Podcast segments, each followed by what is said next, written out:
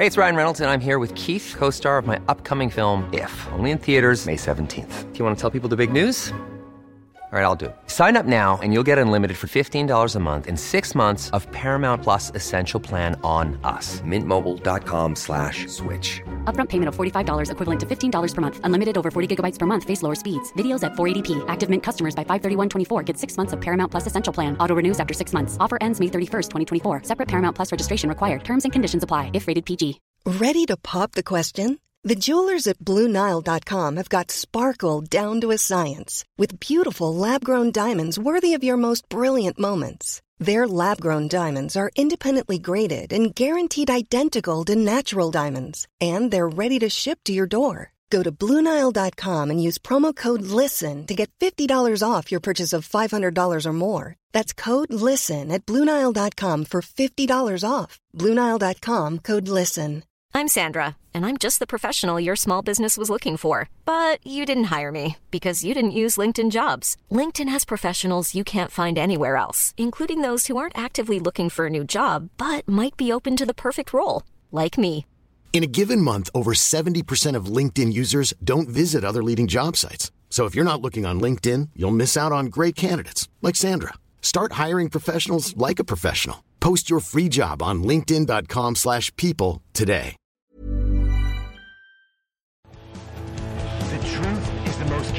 Convincing story that maps onto reality, and that's why the central narrative is falling apart. Right now in the United States, people should not be walking around with We masks. must see the central narrative for the fiction that it is.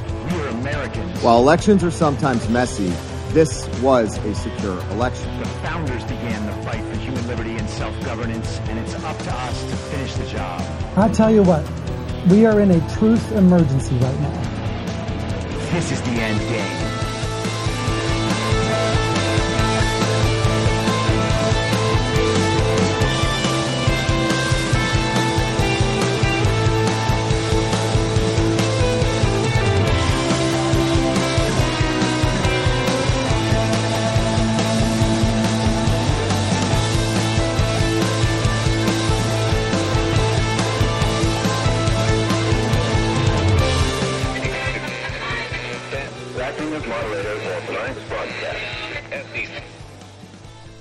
It's Wednesday, October 4th, 2023, the 987th day of dystopia.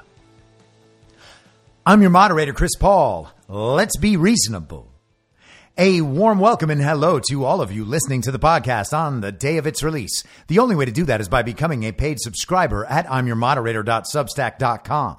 You can do so for as little as $5 a month or $50 a year, and in doing so, you will be supporting me, the work I do, and this show as it expands. And if you can't, or you simply don't want to, continue listening to the podcast for free on a wide variety of podcast platforms. And of course, Rumble. All I ask is that you share it with your friends. You can find the links to the podcast, the writing, the social media, and the merch site by visiting linktree.com slash I'm your moderator. Now, as you surely must suspect, today we are going to spend most of our time talking about how Kevin McCarthy is no longer Speaker of the U.S. House of Representatives. The first time in history a motion to vacate has been brought and has been successful and has caused the Speaker of the House to vacate and leave that gavel behind, to leave behind the Speaker's status as third in the line of succession for the American presidency. It's quite a lofty position, and Kevin McCarthy was just summarily fired. Now, the U.S. House of Representatives is also called the People's House, and in some way it's meant to be the place where the people's voice can be fully expressed. Each one of those representatives is meant to be a tribune of the people in their congressional district and to represent the will and desires of the people to the federal government.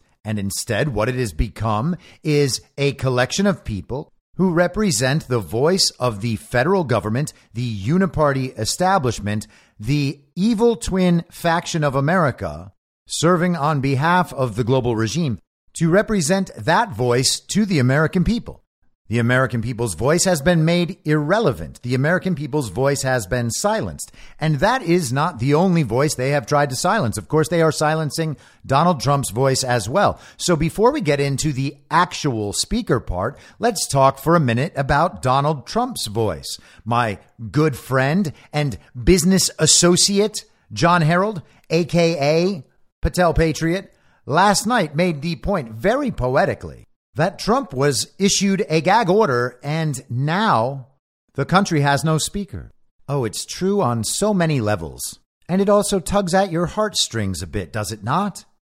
So, Trump yesterday, this is Politico, by the way, judge in fraud trial imposes gag order after Trump attacks judge's aide. So, we discussed that. Allison Greenfield, who Donald Trump called Chuck Schumer's girlfriend. Allison Greenfield, the court clerk, had posted a picture on her Instagram of her with Chuck Schumer so that the world could know she was an important person, the sort of person who not only rubs elbows with, but has real human relationships with. The wealthy, the powerful, the politically well connected, the elites of our culture making her almost an elite herself, next to an elite, elite adjacent at least, a couple rungs down on the ladder. The social hierarchy within the party of false decorum, but very, very important nonetheless. She knows how important and honorable a man Chuck Schumer is and wants to let the world know that she is associated with Chuck Schumer. So she may not be his girlfriend. Trump might have swung and missed on that one. But that was the little spoonful of sugar. That was the little delivery mechanism that made this picture go viral. Trump calls this woman Schumer's girlfriend, and the mainstream media devolves into a tizzy to let everyone know that this is not, in fact, Chuck Schumer's girlfriend, while showing everyone that the court clerk in the Trump trial really has a lot of respect and admiration for Chuck Schumer. So Trump's mission is accomplished with that post.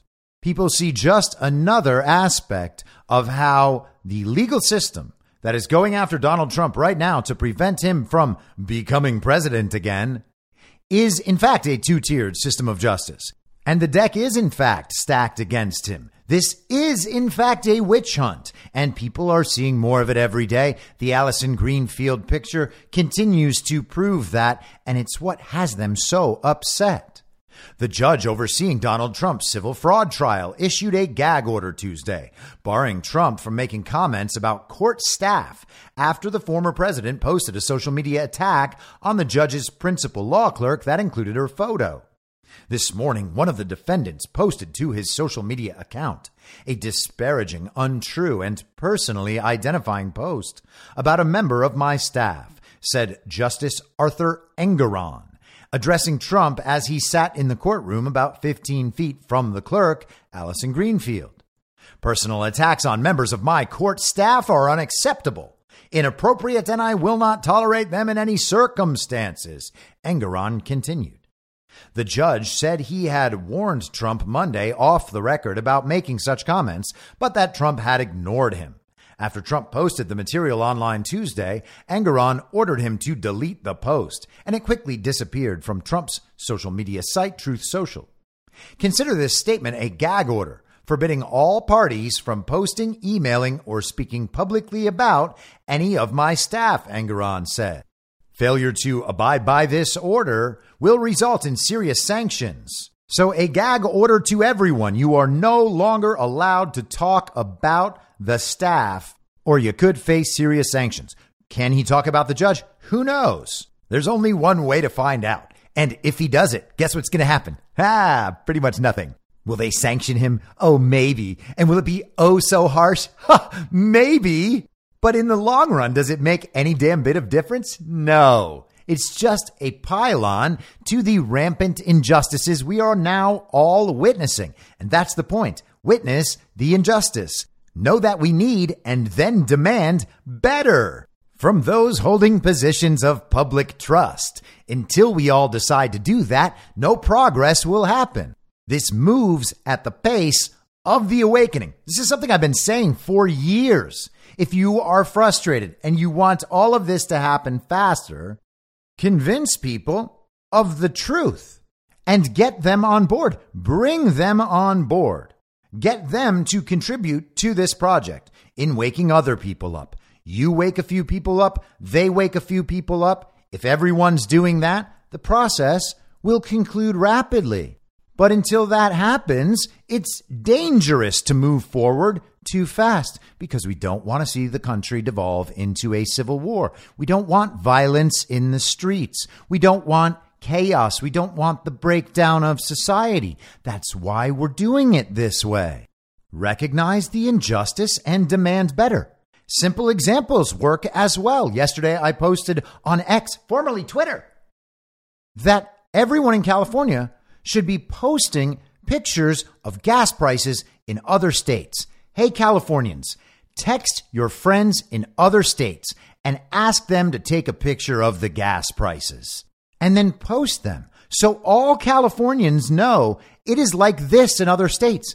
California's gas prices are now more than double states like Texas and Tennessee and Mississippi and Alabama all in the low $3 range, less than three and a quarter. California is almost $7 in some places, twice as much per gallon. What do you think is creating that change? Market conditions? Transportation issues? No, it's your government. And you know what makes it worse?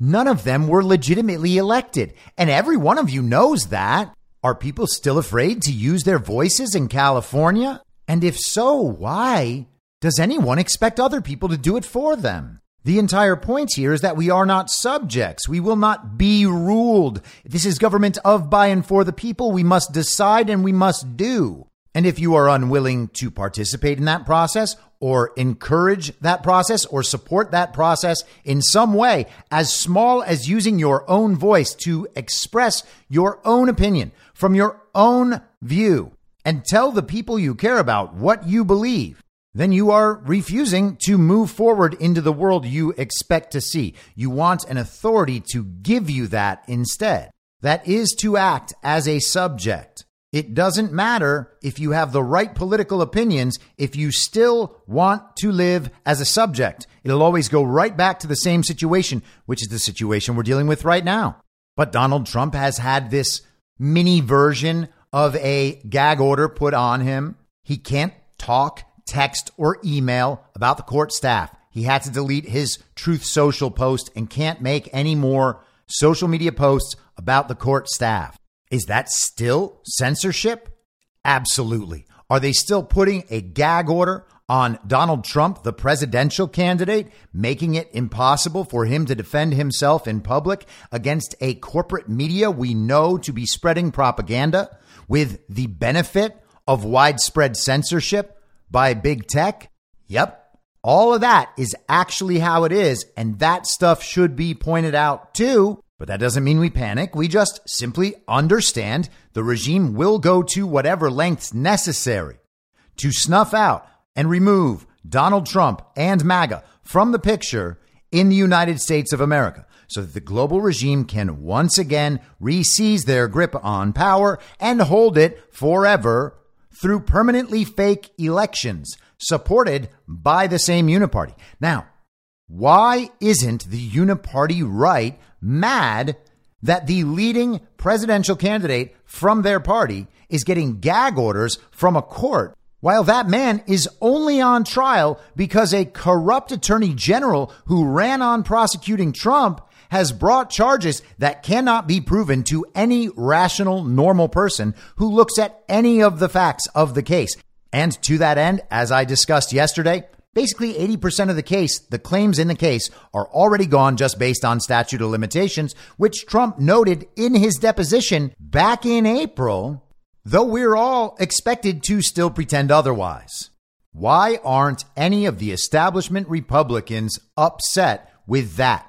Why aren't they upset that the leading presidential candidate of their party is being indicted over and over and over again by a corrupt and illegitimate regime? In fact, why aren't they upset about the illegitimate regime in the first place? And we will discuss all of that at much greater length today as we go on. But let's conclude with the Donald Trump trial stuff from this morning. Donald Trump posted on Truth Social just arrived at the witch hunt trial taking place in a very badly failing, so sadly, state of New York, where people and companies are fleeing by the thousands. Corrupt Attorney General Letitia James is a big reason for this. Statute 6312 is meant to be used for consumer fraud. It has never been used before on a case such as this, especially since I did nothing wrong. I borrowed money, paid it back in full, and got sued years later with a trial right in the middle of my campaign. I am not even entitled, under any circumstances, to a jury. This witch hunt cannot be allowed to continue.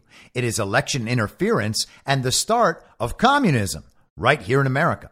And I would argue with Donald Trump and that post and say, Sorry, God Emperor of the United States, I must take issue with your claim. I believe that communism has been here in America much longer than you say. This is not, in fact, the start of communism. This is a symptom of communism that has been present for quite a long time. And I know you know this because you're so good at helping expose and remove it. So thank you, God Emperor of the United States. But every now and then I would just like to correct what you're saying just slightly for those of us who don't need the PG version. We know about the Great Reset. We saw the COVID thing. We did the Summer of Love. We watched them steal elections. We've seen them censor. We understand the propaganda. We know about the slave trade. We know about the forced medical experimentation. We know about the false flag, Reichstag fire, very violent insurrection. We know about the Nazis in Ukraine.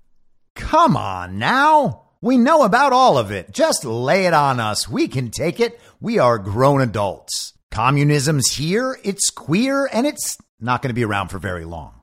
Here is President Donald Trump greeting the press on his way into court this morning.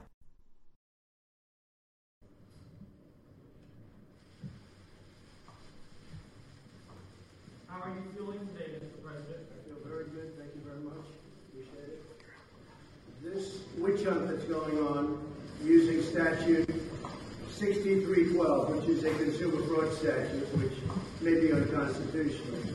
Doesn't allow me a jury, doesn't allow me anything. We have a prosecutor, Letitia James, who's incompetent, and what she's doing to our state, forcing companies out by the thousands, forcing people out, forcing companies out by the thousands, while crime and violent crime in particular runs rampant. So this witch hunt does not allow me a jury. A lot of people say, oh, that can't be possible. Somebody didn't check a box. It has nothing to do with it. Under 6312, you are not entitled to a jury. It's the first time it's ever been used for a purpose like this. Never been used. They used it on me, the former president, the leading candidate, I'm leading Joe Biden by a lot, which is probably why this is all happening. Not probably, why it's definitely. They're coordinating with Washington, 100%. But without that, none of these cases would be going on. They've weaponized justice in our country. This trial is a disgrace. Never happened. A thing like this has never happened before. And just simply, I put in financial statements with a disclaimer. In other words, don't even bother reading them to the banks. I borrowed money on, very under leverage, borrowed money on a building or something, many different things. I borrowed the money, I paid back the money in full, 100%. There were no defaults, there were no letters of reprimand, the banks were extremely happy, and in many cases I paid the money back earlier. And then I got sued years later by this horrible attorney general, this woman that ran for governor and failed. You know, she did this because she was running for governor. And then she ran and she failed. She had no polls and they forced her out. And she came back and she became attorney general again. Uh, and we got stuck with her. So she brought the case under the statute that had never been used for a thing like this before, ever.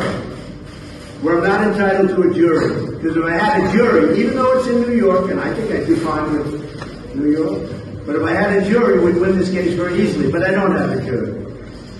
And you see what's happening. This is a railroading. And it's the beginning of communism in our country. This is the beginning of communism. So we're going back in, playing the game, we're doing everything right. But just you remember, I borrow money, the statements were perfect. Not only perfect, the statements are much more conservative than my real net worth. My real net worth is much higher, not lower, much higher than the statements. So I put the statements in. They don't use the statements because it has a disclaimer clause. They do their own work. The clause tells them, do your own due diligence, do your own work. And that's where we are. And I got sued. And I hear I, I may be guilty of lot for no reason. They may give a lot of money for something where there was nothing wrong. This is a witch hunt. This is just a continuation of the witch hunt that started the day I came down the escalator in Trump Tower. And it's a shame for our country. You borrow money, you pay it back. The bank loves us. They said, what did he do wrong? He didn't do anything wrong. We loaned him money. A big bank. These are big banks. By the way, represented by the biggest law firms, most prestigious, the best law firms in the country. You borrow money, you pay it back, and you get sued by a political animal. And that's where we are. And that's the way it goes. And that's why New York State is failing, and that's why companies are leaving by the thousands. I'll see you later.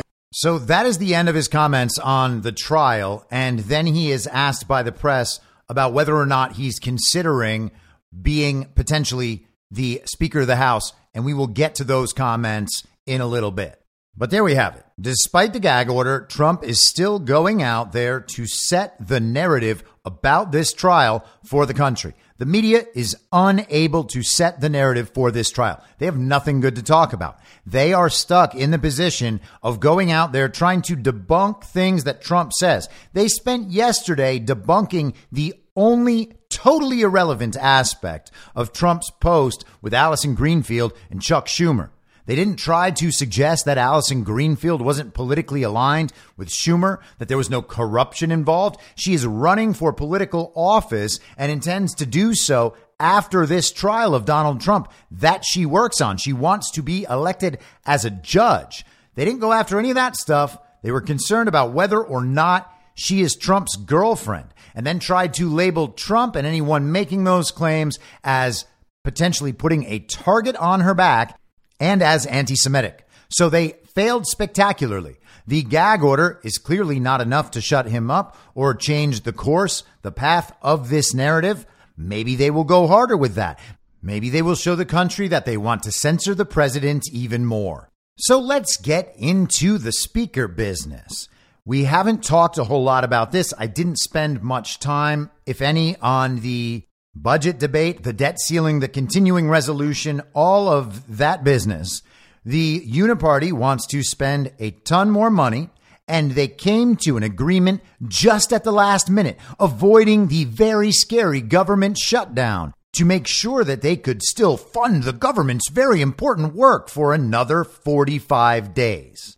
Now, the thing about that 45 day limit is that brings you right up to about when everyone goes home for Thanksgiving. And then the holidays begin. And most Americans focus on Thanksgiving and kind of tune out from public life and tune out a little bit from work and stuff over the next three or four weeks until Christmas, maybe until New Year's, and they focus on family and they focus on holiday events and they try to be grateful for those things they have, despite the fact that the country is falling apart before their eyes.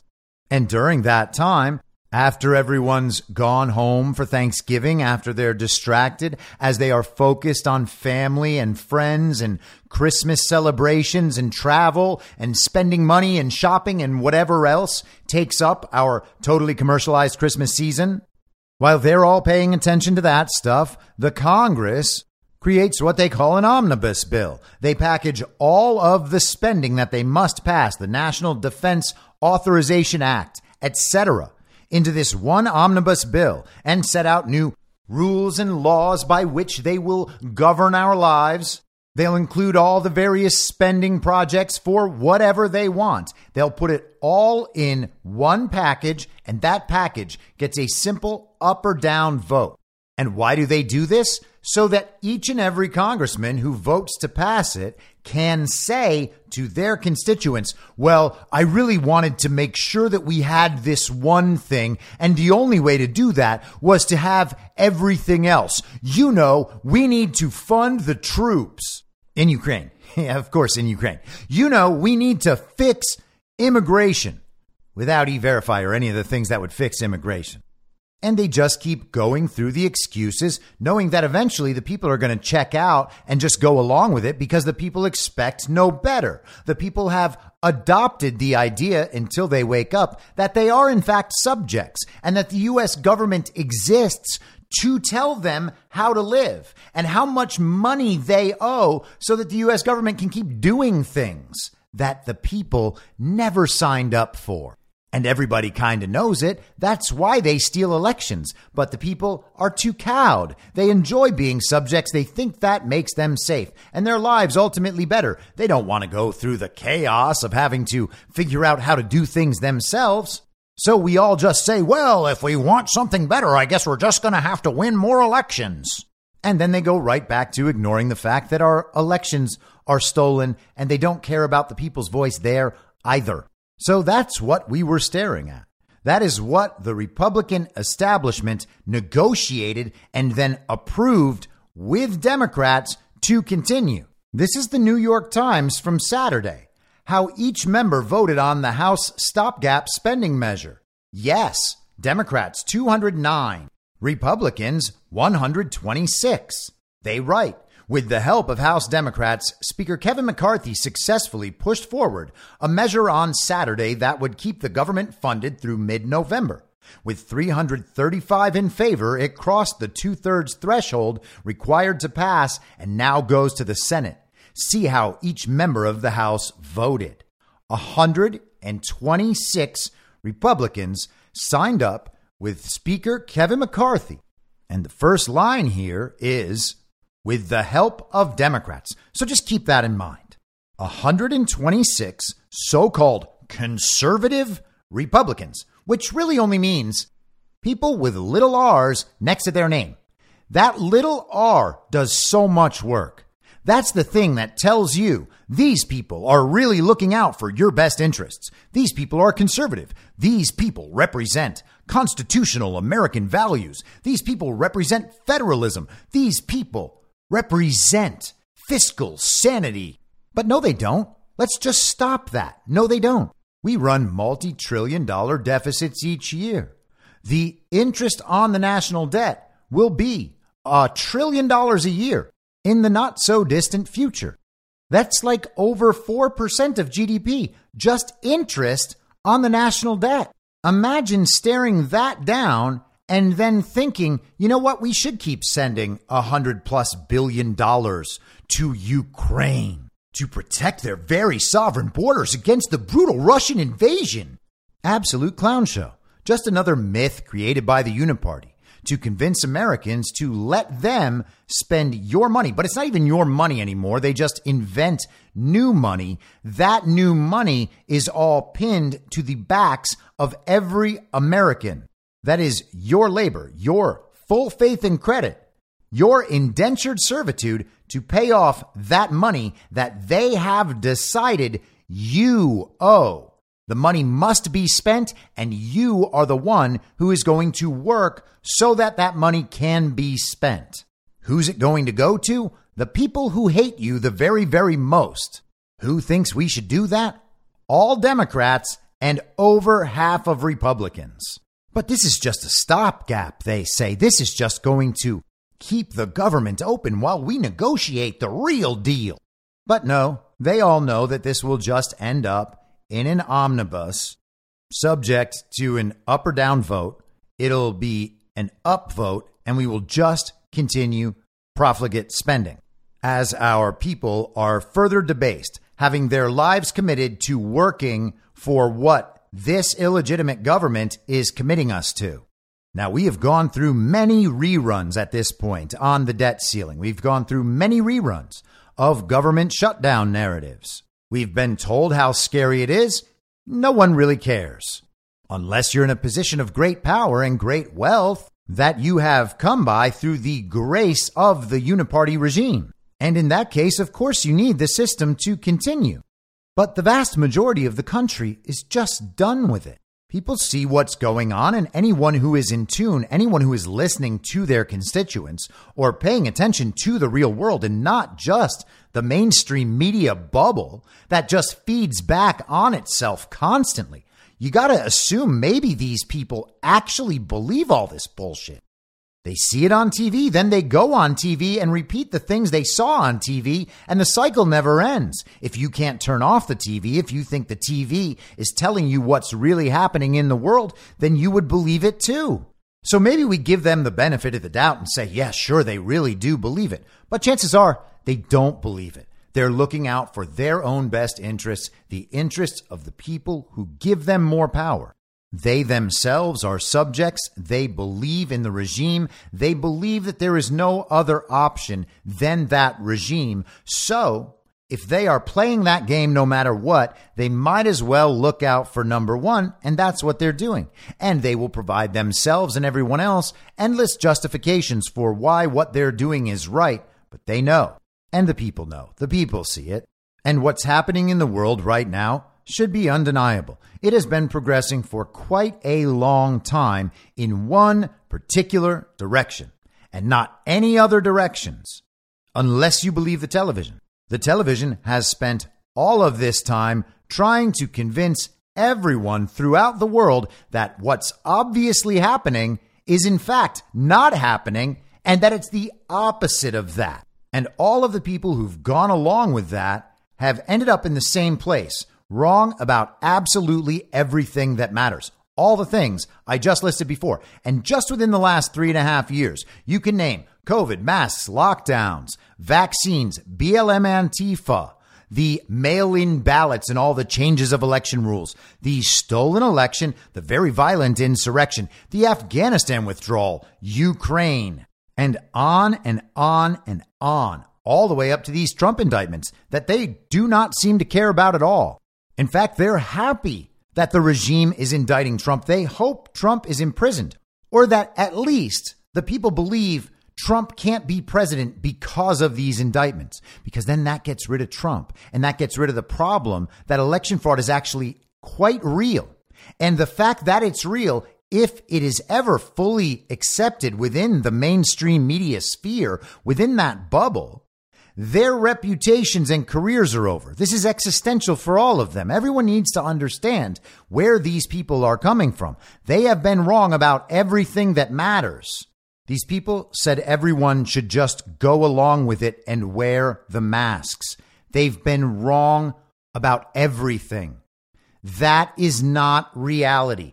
I know it's how we used to perceive reality. We would find out about the outside world because the mainstream media would tell us and we would believe it and everybody else believed it. So we thought everybody understood. Yup, that stuff's correct. Turns out that was not a very good metric and we all got led down the wrong path for a very long time. It's okay to admit it. It's happened to almost all of us. But at some point, you gotta accept it. They have created an entirely false reality that demands your belief only on faith. The faith that they could not possibly be lying this extravagantly about everything, and this many people would accept and believe the lies. But you can see it for yourself. In fact, if you believe all that stuff, you think that same phenomenon is happening on our side. They really do think that we live in a false reality and we are crazy, except we're not the ones who wore a mask in our car. We're not the ones who injected ourselves with a toxic experimental substance that can't protect us from a disease that can't kill us because the television told us we would get in trouble if we didn't. We're not the ones pretending that Joe Biden received 81 million real lawful American votes. So it's not us in the false reality. These people are insane, and maybe they don't know it. Maybe they don't know it. Maybe we should give them the benefit of the doubt on that. But regardless, what's coming out is insanity and it should be disregarded all the time. 126 Republicans voted with the Democrats to pass that stopgap spending measure. Oh, it's not a real thing. It's just a stopgap. We're going to figure out the real thing and we're going to keep all our promises to the people who uh, elected us. And if we don't, what are you going to do? Are you going to go vote with those Democrats who we just voted with? Ha ha, you rubes. You're not going to do that. You're still going to vote for us. Because the truth is, we don't have to do any of the things we tell you we're going to do. We will go vote with the Democrats in direct opposition to your expressed interest as your representatives, and you're not going to do a goddamn thing about it. That is what they tell the American people every day. Why? Because they think they're your betters. They are subjects. They believe you are subjects as well, although lesser subjects than them. Regardless, there is a system of ruling in this country. Those people, those people so much better than us, get to rule us, which means they get to decide how our lives should be lived. And because these people in particular have ascended to the powerful positions that allow them to rule us, they are better than us, and it is their responsibility to decide what is best for us, not to listen to us and implement that, but to implement what the global regime asks and then sell it to us as though it's in our best interest. That is these people's jobs. That is how they do their jobs. Now, a great many Americans have had enough of this, and they're not all MAGA conservatives. They're not all Republicans. Anyone with a distaste for war and corruption can see what's going on here. We don't have to be seeking Democratic allies as Kevin McCarthy and 125 other Republicans just did over the weekend to commit to spending trillions more dollars to be valued in your indentured servitude. We don't need to want the help of these Democrats. We don't have any reason to ever accept their framing on any issue or their position or to compromise with that position on any issue. And we can still understand that there may be people of goodwill and good faith on that side, in quotes, who may still be capable of waking up. And when that is the case, they will be welcomed. When that is not the case, they are irrelevant. But we certainly don't make our decisions based on what we perceive Democrats might think or how they might vote. And we're definitely not going to do it because we're worried about the dumbest people on earth who are wrong about everything, but happen to have little R's next to their name telling us that we don't have the right priorities after they went along with all of it calling us conspiracy theorists the entire time until eventually accepting our positions and saying that we were still wrong for believing what we did at the time. And we're still wrong now because we believe all these things for the wrong reasons. And now we have all these other crazy new beliefs that they will eventually accept later.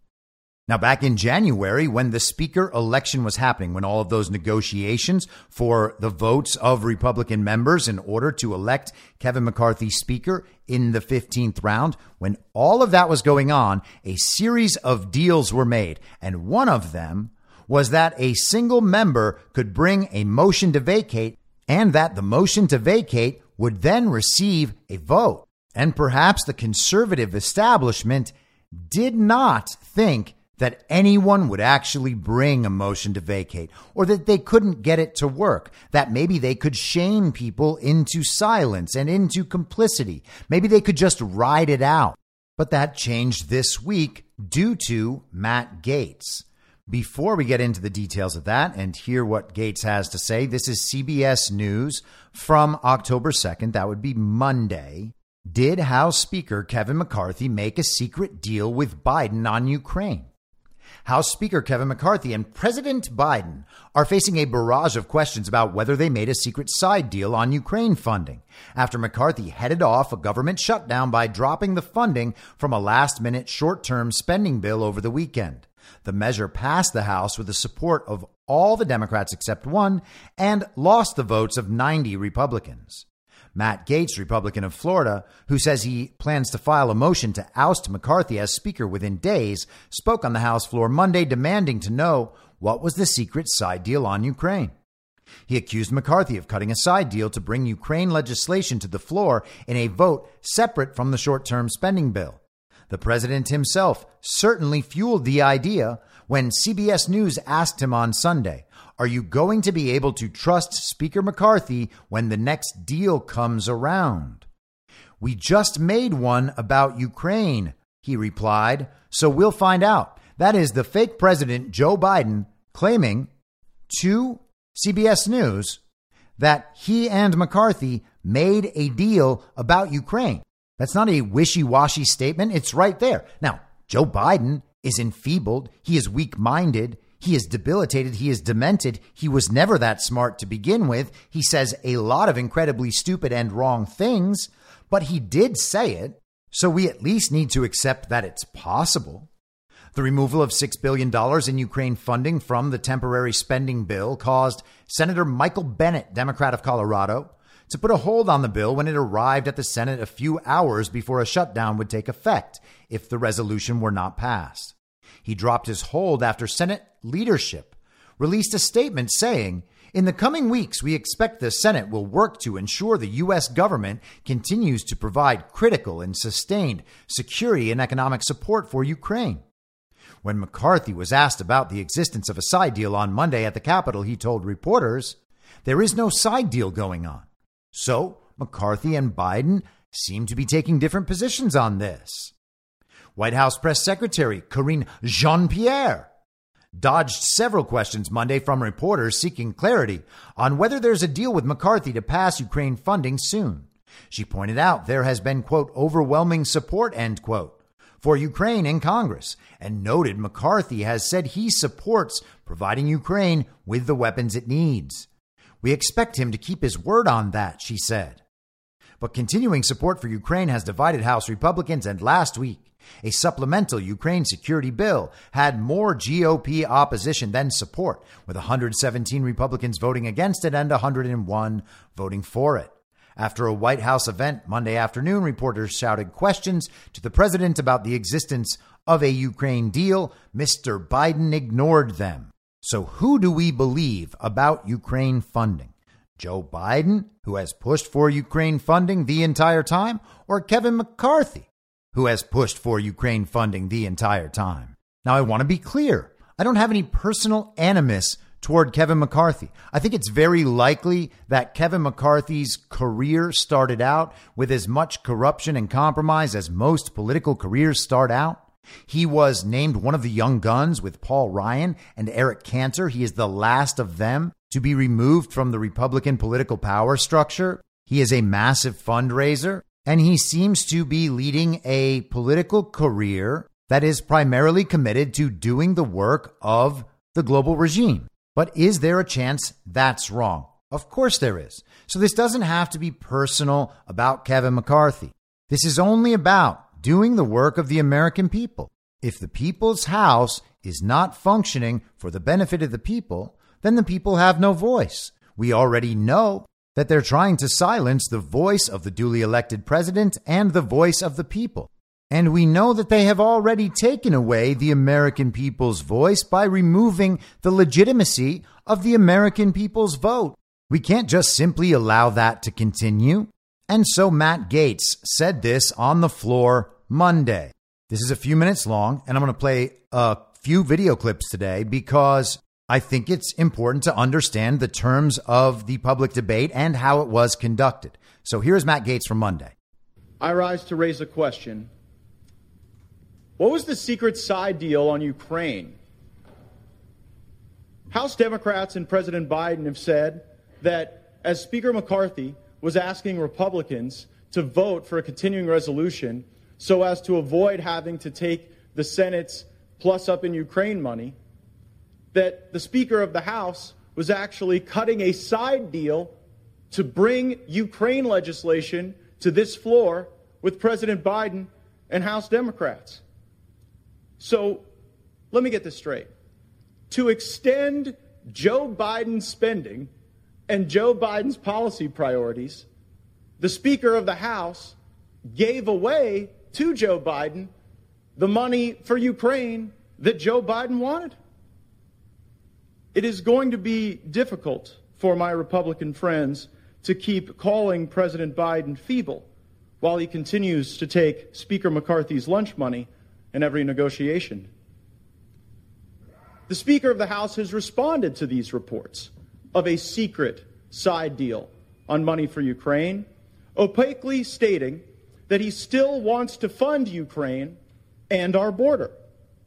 I have a few replies to this statement. First, the Speaker's statement confirms the existence of a secret deal.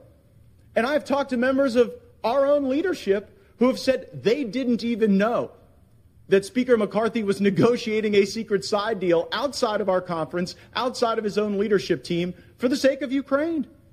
Second, Ukraine has lost the support of a majority of the majority. The last time there was a freestanding Ukraine vote on this floor, it was last week. 101 Republicans voted for it, 117 Republicans voted against it. According to the Hastert rule, which Speaker McCarthy agreed to in January, you cannot use Democrats to roll a majority of the majority, certainly on something as consequential as Ukraine. So, for all the crocodile tears about what may happen later this week about a motion to vacate, working with the Democrats is a yellow brick road that has been paved by Speaker McCarthy. Whether it was the debt limit deal, the CR, or now the secret deal on Ukraine. For, or third, this is swampy log rolling. The American people deserve single subject bills. I get that a lot of folks might disagree with my perspectives on the border or on Ukraine. But can we at least agree that no matter how you feel about Ukraine or the southern border, they each deserve the dignity of their own consideration and should not be rolled together where they might pass where each individually wouldn't? This is what we're trying to get away from. This is the spirit of the January agreement we made with the Speaker. No more lashing these disparate issues together so that the American people's interests are subjugated here on the floor of the House. You know how we should stand up for our border? Demand that the United States, Senate take up our single subject appropriation bill that funded the border. It created Republican unity. We voted for it. It has the policy demands that the continuing resolution that Speaker McCarthy advocated for on this floor did not. Our DHS funding bill requires e verify. And then hours later, after we passed that, the Speaker wanted us to vote for a continuing resolution that didn't include E Verify. Retreat is never a strategy to win anything. So, Mr. Speaker, just tell us, just tell us, what was in the secret Ukraine side deal? What commitments were made to, pre- to President Biden to continue the spending of President Biden in exchange for doing things for President Biden. It is becoming increasingly clear who the Speaker of the House already works for, and it's not the Republican conference. Mr. Speaker, I would ask that these questions be answered soon because there may be other votes coming today or later this week that uh, could, could be implicated by the answers to these questions. Members of the Republican Party might vote differently on a motion to vacate if they heard what the Speaker had to share with us about his secret side deal with Joe Biden on Ukraine. I'll be listening. Stay tuned. And I yield back. That's not a person who is immature or unserious. That's not a person who is looking to do the dirty work of Democrats at the expense of the Republican Party. That is a person who is arguing for the implementation of the will of the American people and arguing for the best interests of the American people, making an America First case. In the aftermath of 126 Republicans going out and voting with Democrats to keep spending trillions and trillions of dollars, hopefully, from their perspective, with no end. And of course, no answer was forthcoming. Now, Kevin McCarthy says that's because there was no side deal. But if that's true, the case certainly wasn't made very forcefully. It wasn't made by all of the people who back McCarthy. And none of them are really in a position to make it because they've all been supporting Ukraine funding and none of them can be trusted at all. What are we going to do? Take their word for it? What kind of Bush League nonsense would that be? The TV tells us, oh, there really wasn't a side deal. You gotta believe us. Get old Eye Patch McCain out there saying that? Maybe find some people to call Matt Gaetz and all of MAGA conspiracy theorists? And oh, that's what they're doing. They're also trying to dredge up totally false charges about Matt Gaetz and like sex trafficking. These are the claims that were brought over a year ago now. Totally false claims, totally unsubstantiated claims. Matt Gaetz' name has been cleared by multiple different organizations. There's legitimately nothing there other than a regime takedown attempt, and they are still trying to smear him with that. That was the response. Not an appeal to the people about how the people's business is being done. No, they're just claiming that they brought the most forceful immigration deal ever. Well, Matt Gaetz was having none of that, and later Monday, he brought the motion to vacate. From what, for what purpose does the, does the gentleman from Florida now seek recognition? Mr. Speaker, pursuant to Clause 2A1 of Rule 9, I rise to give notice of my intent to raise a question of the privileges of the House. The gentleman will state the form of his resolution. Declaring the office of Speaker of the House of Representatives to be vacant. Resolved that the office of Speaker of the House of Representatives is hereby declared to be vacant. So there it is. That's Monday. Matt Gaetz making use of an agreed upon rule, a condition that Kevin McCarthy agreed to as part of his ascent to the speakership. It has now been implemented for the first time since 1910. And just to take a moment on that, this is CNN from Sunday. Challenge to McCarthy's speakership would be first in over a hundred years. The article notes that the last time the House took the floor for a vote challenging a Speaker of the House was on March 17, 1910. In 1910, Representative George Norris of Nebraska introduced a resolution to remove Speaker Joe Cannon from his post as chairman of the House Rules Committee, also known as the Speaker's Committee, a critical committee for completing House business. Norris, who did not like the Speaker, requested a seat on the House's Judiciary Committee, but Cannon, who also doled out committee assignments, dismissed Norris's request, telling him to get a reputation first. Norris kept a pocket resolution to vacate Cannon from his job from then on.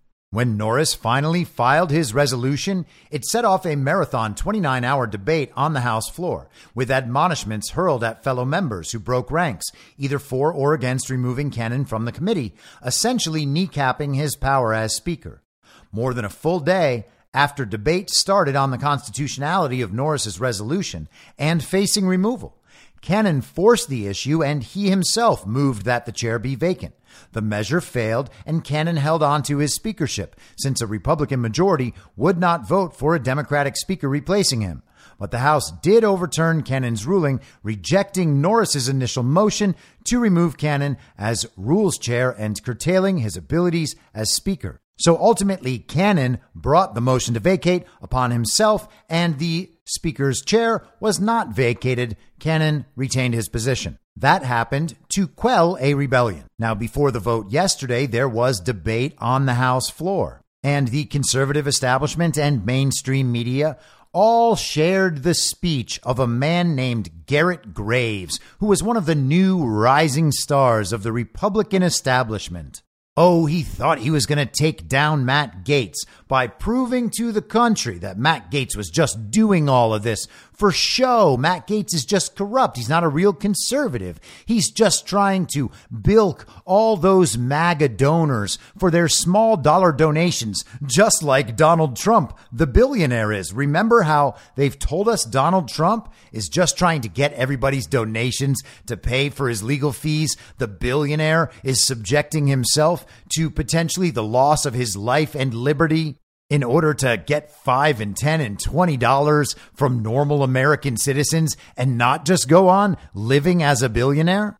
And by the way, for that matter, there were reports this week about how Donald Trump was offered by Sam Bankman Fried $5 billion not to run for president. And of course, after that came out, then the media had to correct that story and say, no, it was Donald Trump who offered not to run for $5 billion. Sure, that was how that went. Donald Trump said, hey guys, uh, I'm not going to run if you give me $5 billion, not a cent less. I'm going to want $5 billion. I'm setting the terms of this. If you give me 5 billion, I will not run. And they didn't accept his offer. That's what we're supposed to believe. Sam Bankman Fried didn't accept that offer that Donald Trump made. Donald Trump wanted that. The guy who we're told is the most hated politician in the world, even though they're trying to indict him, even though they have to censor everyone who supports him and him and propagandize everyone, the guy who did the terrible job as president and got beat by the most votes ever by this enfeebled dementia patient pervert who was mentored by a Klansman, that guy who is so, so weak. We're getting told there are offers out there like that for this guy. And the correction is, of course, he was just seeking one of those offers. That's how much he thinks him dropping out of the presidential race is worth. If they're just going to easily beat him, why would it be worth anything? I thought this was what they wanted. This is what all the Ron people have been telling us. The regime wants Trump to run because they know how easily they'll defeat him. Ha ha ha ha. These people are stupid. So Donald Trump is going to risk his life and liberty for small dollar donations, and Matt Gaetz is going to subject himself to all of this and then bring up a motion to vacate to do the dirty work of Democrats in order to receive small dollar donations from the Republican base. Doesn't make any sense now, does it? Who would believe something so dumb? Well, there's an answer. Conservative establishment politicians, media, and supporters. They will all believe something that retarded because they need something to explain the thing that specifically shows them for the zillionth time it's them who are getting it wrong once again. Them who exist in the false reality. But hey, why not just listen for yourselves? Here is Garrett Graves, followed by the response from Matt Gaetz. We've passed legislation to pull back to stop spending $4.8 trillion that I want to make note. My friends that are carrying this motion to vacate opposed. We've, we've passed legislation to streamline regulations, permitting, environmental laws for the first time in 40 years. Again, my friends here opposed. We strengthened work requirements for welfare to get people back into the workforce. Again, my friends over here opposed. I keep wondering what is going on? Are we redefining what conservative is? What's going on in this country today? What's going on in this body? Where you have Freedom Works, Heritage, Chip Roy, and Jim Jordan say something's conservative, and these folks say it's not, and they're right. And all of a sudden, my phone keeps sending text messages. Text messages saying, hey, give me money. Oh, look at that. Oh, look, give me money. I filed the motion to vacate using official actions, official actions to raise money. It's disgusting. It's what's disgusting about Washington. Mr. Speaker, we've watched as these folks right here that have brought up this motion to vacate have refused to pay our military service members, refused to pay them. I want to quote my delegation member, my senator from Louisiana, John Kennedy. If we're not going to pay our service members, if, we're, if they're not going to be there to protect us, next time someone invades America, call a crackhead. Let me know how that works out for you. Yield the gentleman another 30 seconds. The Gentleman is recognized for an additional 30 seconds. Mr. Speaker, I've heard people talk about bad faith here.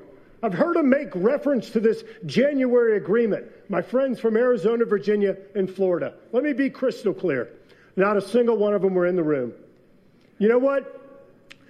You know what? The speaker didn't, didn't meet the targets of that January agreement. He exceeded them. The greatest savings in American history. The greatest savings in American history. Mr. Speaker, this isn't about fundraising. This is about our country. It's about our children and our grand. Oh, applause, applause. Such a bold and beautiful speech all of the Ron supporters were spreading that speech, all of Con Inc. media spreading that speech without Matt Gaetz' response, just that speech. Let's frame this debate as Matt Gaetz, the grifter, working with Democrats to remove one of the most conservative House speakers we've ever had, the most savings of all time on this dead and dying fiat dollar as it implodes. Oh, but we have, we have savings.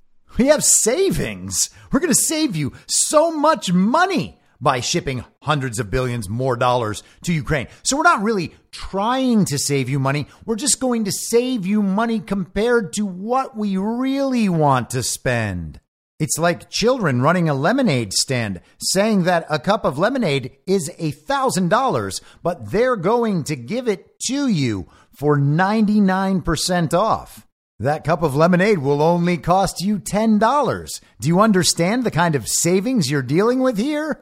It's all a clown show. We are supposed to believe that what they are doing is conservative because Jim Jordan and Chip Roy say it. Well, nobody trusts Chip Roy anymore. And gotta be honest with you, Jim Jordan ain't looking great by these associations, these appeals from these people to Jim Jordan's conservatism. Thomas Massie is out there doing the same thing. I was a big fan of Thomas Massie, but it also just so happens that Thomas Massie on the X platform follows every single bot and shill and troll account in the Ron info up. Hundreds, maybe thousands of low follower X accounts who are completely devoted to going after MAGA supporters in the most anti Trump way possible, supporting Ron DeSantis. Thomas Massie and Chip Roy both have announced that they support Ron DeSantis. To do that, they have to deny election fraud. Otherwise, it becomes obvious that they are complicit in the usurpation of the country. And it turns out that once again, our litmus test works perfectly. These people who have already redefined what it means to be conservative are now accusing others of redefining what it means to be conservative. None of them are keeping the promises made to the American people. Here is Matt Gaetz.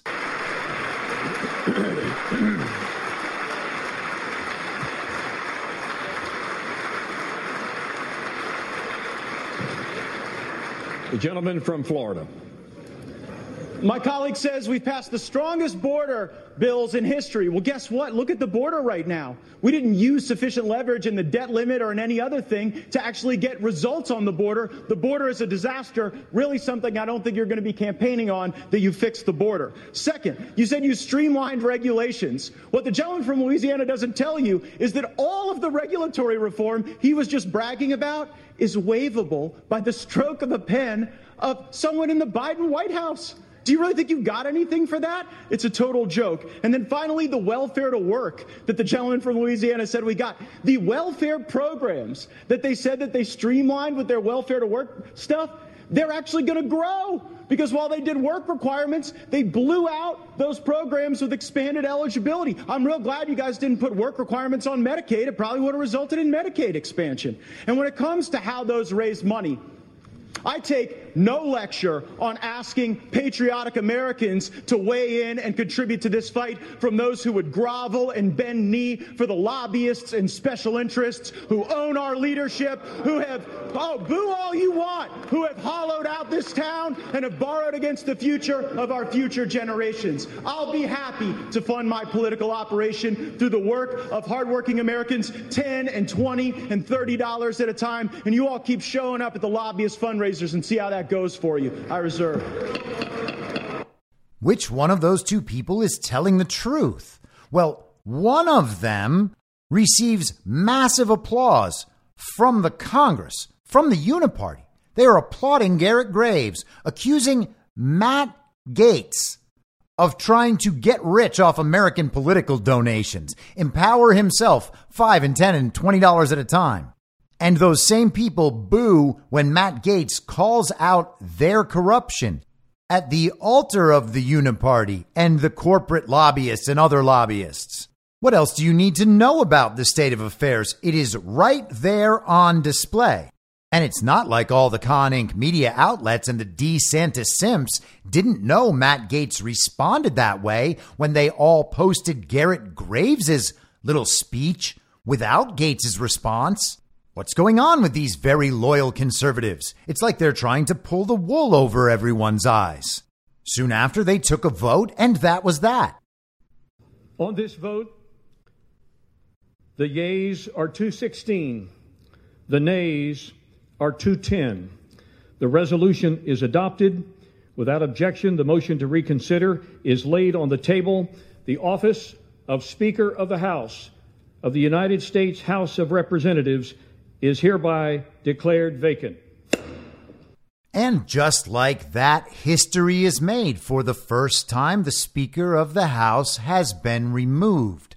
Fox News' congressional correspondent, Chad Pergram, did a marginally acceptable job of laying out what that means in a thread on Twitter. And you will see where this eventually shits the bed, but let's go through it. The Hitchhiker's Guide to Not Having a House Speaker the House is on the edge of history, going for a protracted period of time without a speaker. It is impossible to overstate just how significant this problem could be. Well, no, it's definitely possible to overstate how significant this problem could be. Things are going to be just fine. The Speaker of the House is the quote unquote constitutional officer of the legislative branch of government and is the first such figure listed in Article 1 of the Constitution. The House cannot truly function without a speaker, and the House can do no legislative work on the floor without a speaker. Yes, committees can continue to function. Some committees will be naturally distracted because there is no speaker. Some committees could grind to a halt because they don't want to pursue anything without a speaker in charge. Moreover, some lawmakers may question the wisdom of committees continuing their work if the House is stymied at electing a speaker.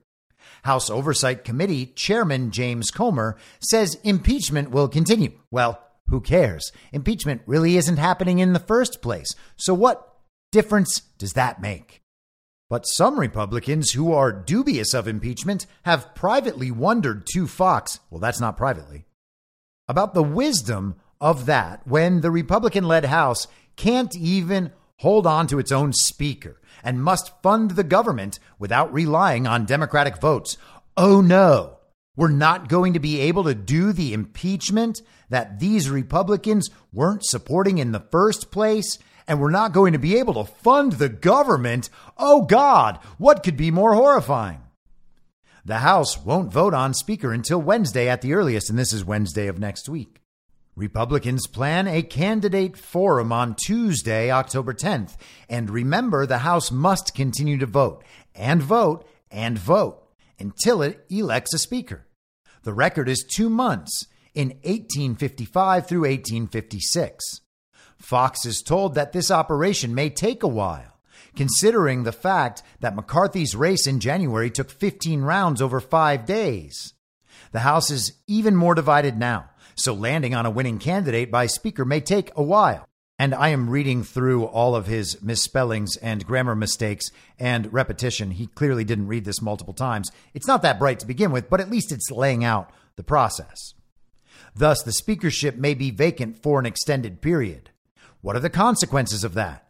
The government runs out of money in mid November. The absolute doomsday Death Star scenario is to have the government shut down without a speaker.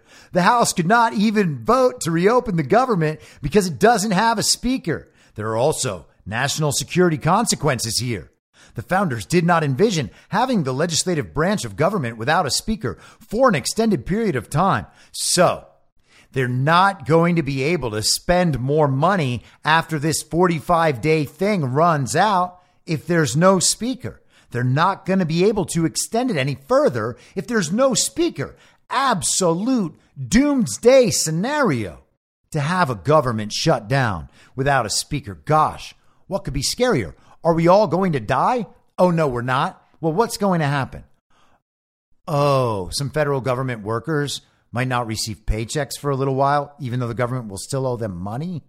And we're not going to be paying off debts that the American people never agreed to in the first place, and were only a result of this insurrection against the country that has already occurred, and the 14th Amendment will ultimately take care of that for us? Uh, okay. Well, I, I, I guess I'm scared now that you said it might have national security consequences. I mean, that's the thing that you say to scare us always. So I'm scared. I'm scared.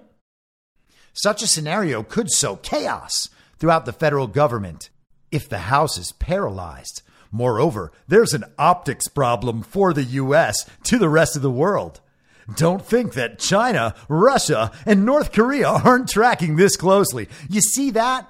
You say there's some national security consequences, and then you just mention the names of Russia and China and North Korea, and we're all supposed to run and hide. Ooh, an optics problem relative to these other countries. Can't the commander in chief, Joe Biden, the guy in charge of the U.S. military take care of those problems? He's not able to deter Russia and China and North Korea on his own. It's going to take Congress being able to continue spending money on Ukraine for that? Ah, uh, Chad.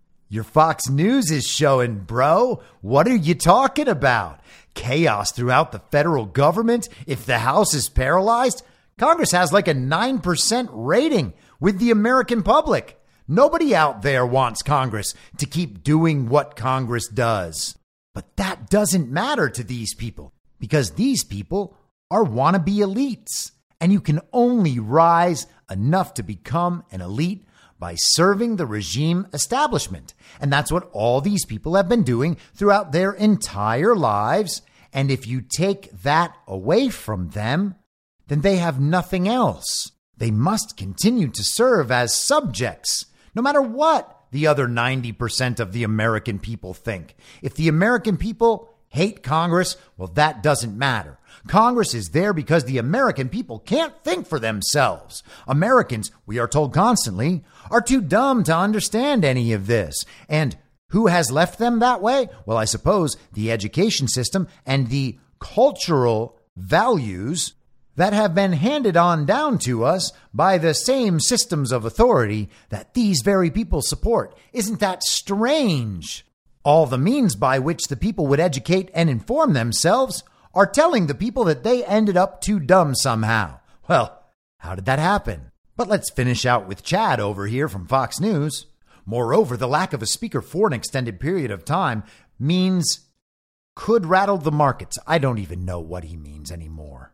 I guess that the markets could be rattled by this instability or uncertainty. There could be financial fallout, Chad says.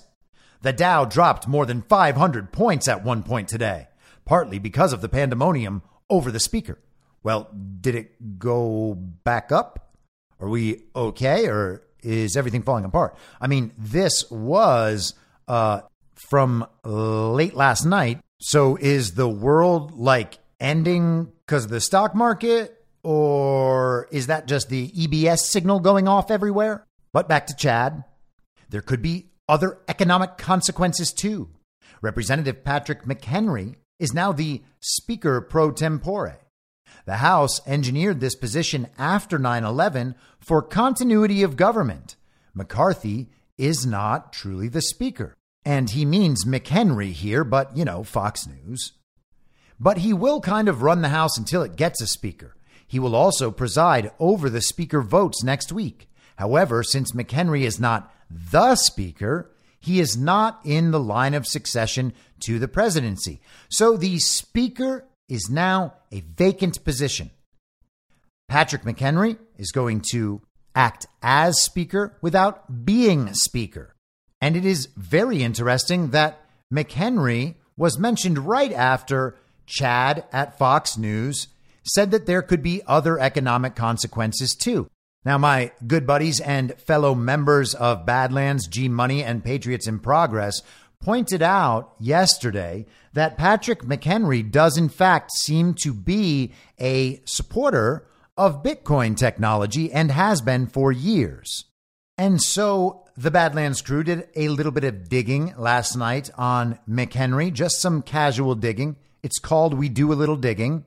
Just Human and Patel Patriot love to do a little digging, so they did a little digging.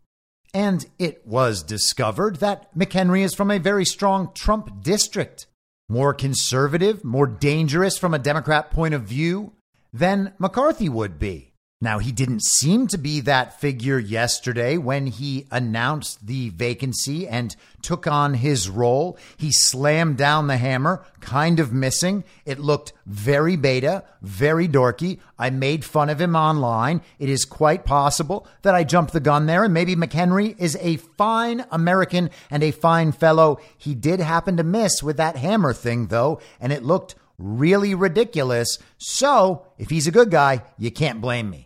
I just call him as I see him, and if I need to apologize later, I'm more than happy to do that. He may not only be a good guy, he may be a great guy, but he did look really dorky doing that hammer thing. You gotta admit it. You just gotta admit it. John Patel Patriot turned up an article from Yahoo Finance, September 12th, 2019. Representative McHenry says Trump is publicly saying what everybody privately grumbles about. And this was an article about Trump going after the Fed. Trump, back in May of 2018, began saying that Patrick McHenry has the greatest name in politics. February 28th, 2017, from North Carolina's Citizen Times. That's Patrick McHenry's home, North Carolina. McHenry wants more say for Trump on banking rules. A dust up between 10th District U.S. Representative Patrick McHenry and Janet Yellen, chair of the Federal Reserve System, may be an indication of what an America First banking regulation policy might mean, and some big banks might like it. While critics worry it will actually hurt the American economy. Oh, yes. Donald Trump always hurting the American economy. On January 26, 2021, Patrick McHenry himself said on the platform formerly known as Twitter policymakers should be on the side of innovation and ingenuity, which are vital to American competitiveness. I hope others in the U.S. government join me. And he hashtagged Bitcoin and linked to a URL, mchenry.house.gov slash bitcoin.pdf. So it seems like just maybe Patrick McHenry might understand what all of this is really about. It's about removing the United States of America from the malicious control of the global central bankers and the reliance on their fiat currency, represented globally as the American dollar. And that's not the only reason to like McHenry, despite his weird hammer slam. This is the Daily Mail from this morning. Republicans take revenge on Democrats after McCarthy ousting. Another top member is kicked out of his office as the sign outside the Speaker's office is taken down.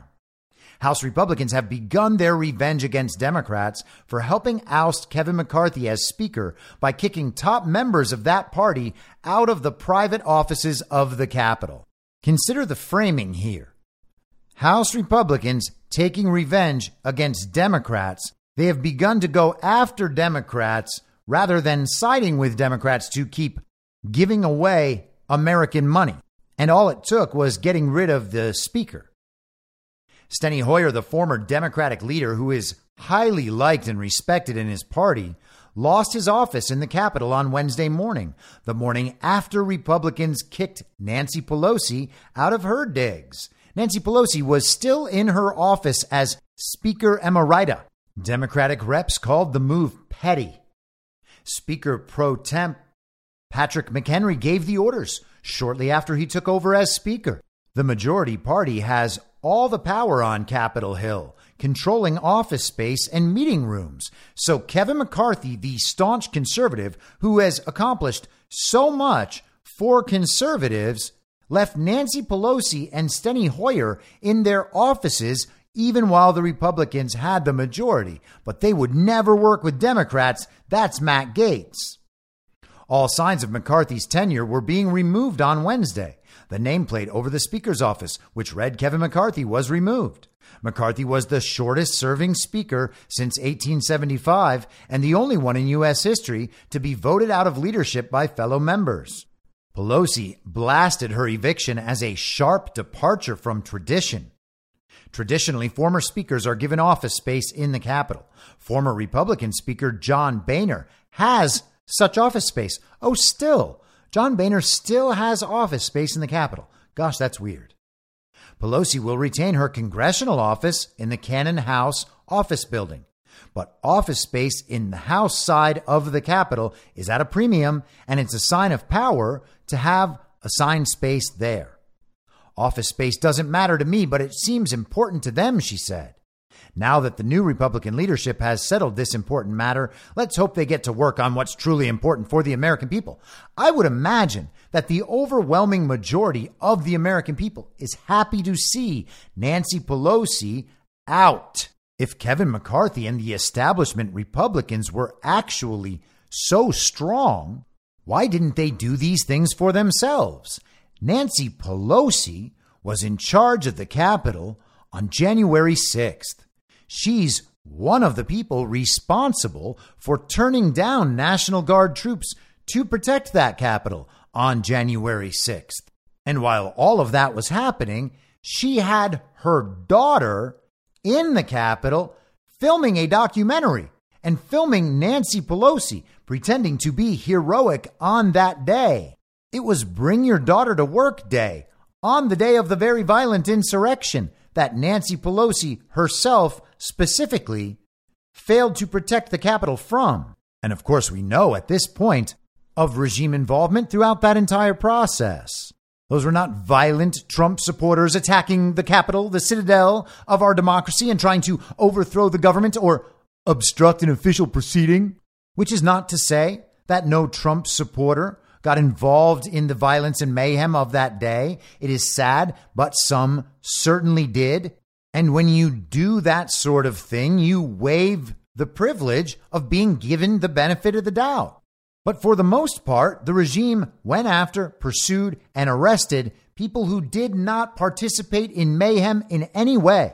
People who walked through the Capitol, taking selfies, walking between the velvet ropes, upsetting no one while people who were clearly involved in the problems and causing the problems have been, for the most part, left alone. So Pelosi and Hoyer, the corrupt ancient leaders of this Democrat Party, the uniparty left in Congress, have been kicked on out of the Capitol building. It seems like there is a changing of the guard occurring, and all it took was removing Kevin McCarthy from the speakership. The changing of the guard is what the country demands. It seems like that's happening now. Why didn't it happen in January? Didn't we win those elections? Isn't McCarthy supposed to be very, very conservative? That is what they're telling us. But the Daily Mail also mentions this. McCarthy's ouster came after a rebellion from conservative Republicans. McCarthy blamed Pelosi for his ouster saying she had pledged to support him if a motion was made to remove him. Wait, what? McCarthy says Pelosi had pledged to support him if a motion was made to remove him?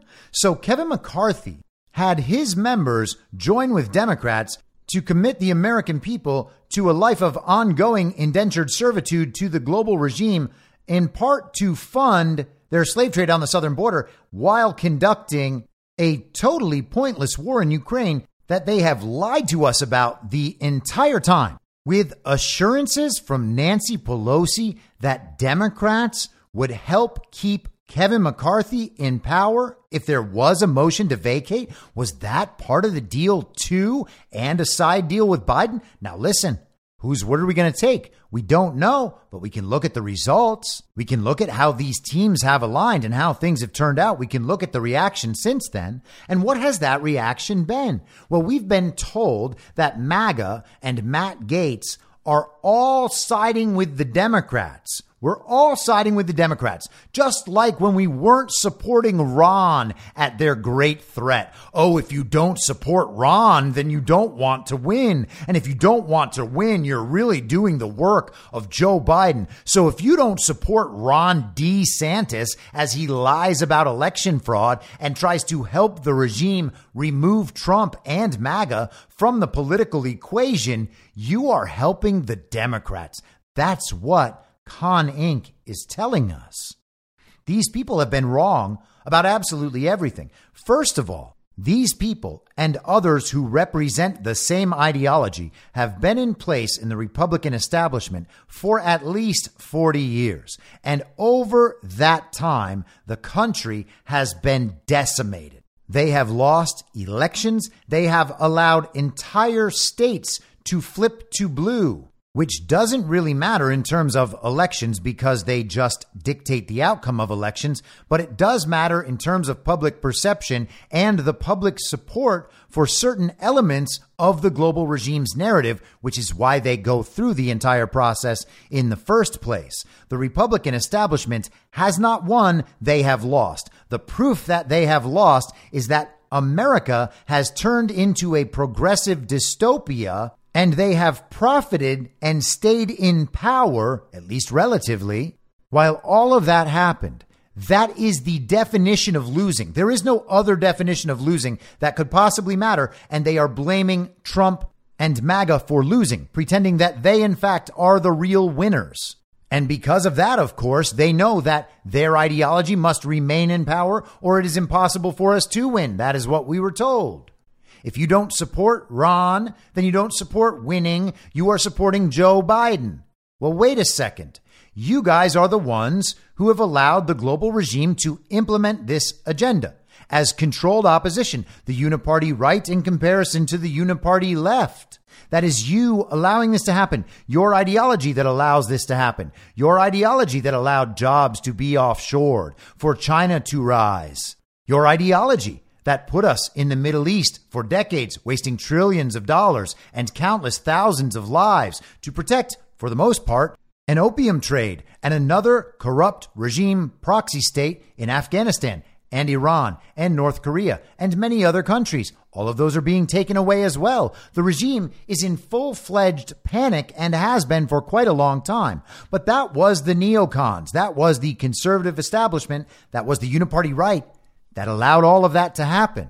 But we can't win. Only they can win. We have to support Ron or else we're supporting Joe Biden, even while they allowed the entire global regime agenda to be implemented up to this point.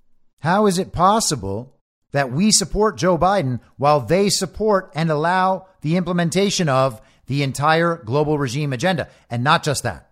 How else do they support Joe Biden? Well, they call Joe Biden the legitimate president of the United States of America. Upon questioning, they will not admit that they believe Joe Biden received 81 million real legal American votes, but then they just act like subjects and pretend that that's okay, or pretend that through some legal magic or logical manipulation that the stolen election was somehow fairly stolen or that Donald Trump did not do enough to prevent it, again, as subjects, because they did absolutely nothing to prevent it. In fact, they made it harder for Trump to prevent it because they called Trump and all his supporters conspiracy theorists, just like they did the rest of the time. And they said, hey, well, the mail in ballots implemented only because of COVID is fair. I mean, COVID is a very, very deadly pandemic. That's why we need masks and why it's irresponsible to argue about lockdowns or talk about hydroxychloroquine or ivermectin. And everyone should get the vaccine, dopes.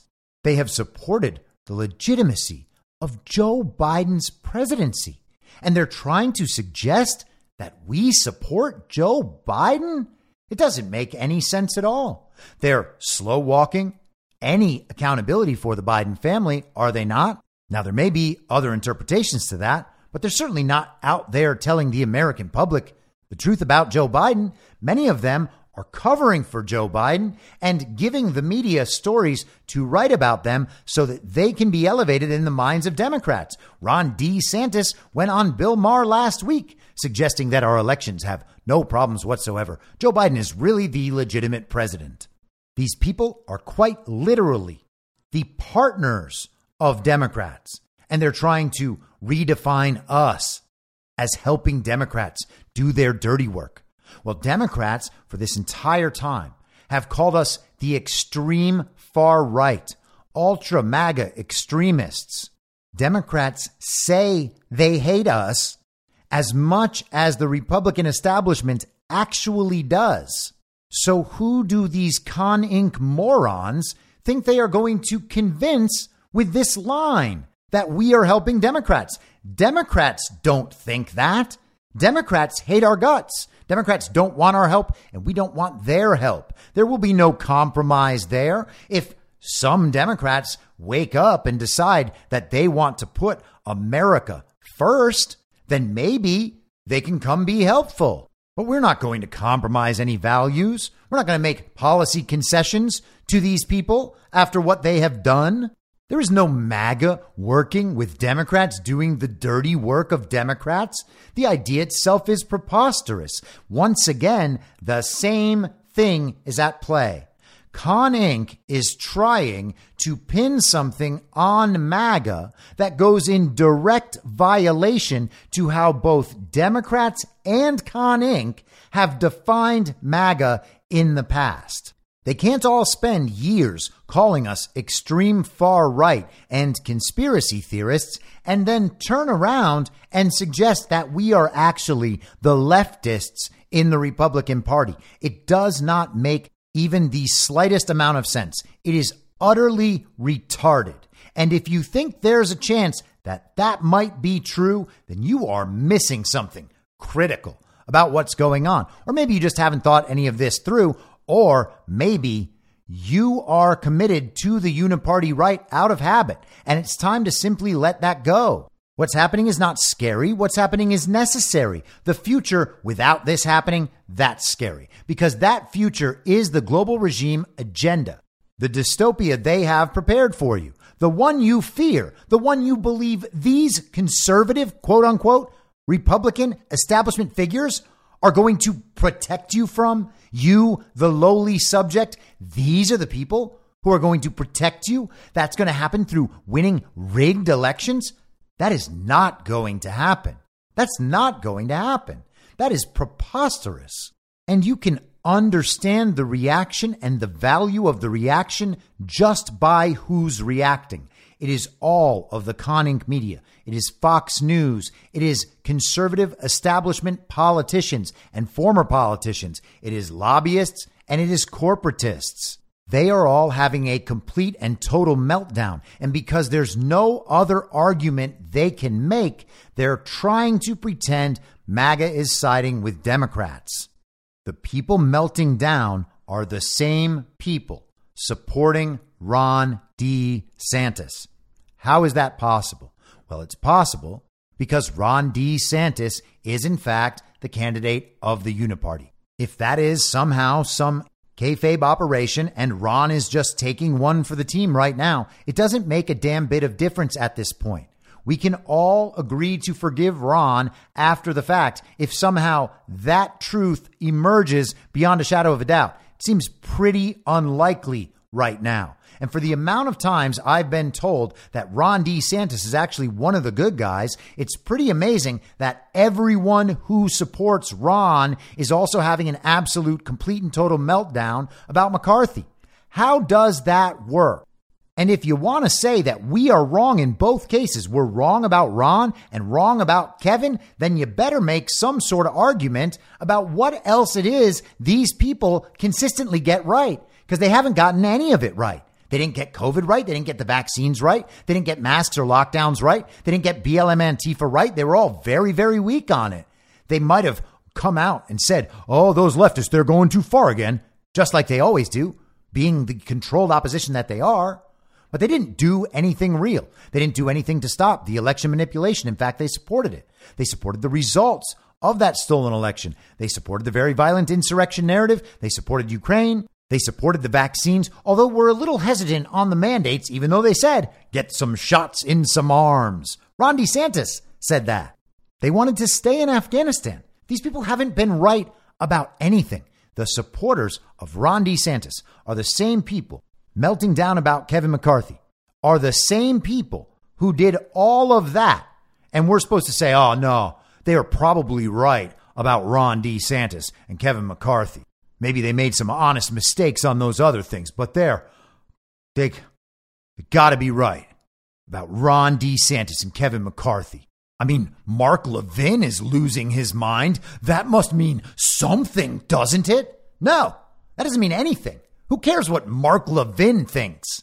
He's one guy among other guys. It's information among other information. If you've loved Mark Levin your whole life, well, I hope that you were highly entertained. The reality is what it is now.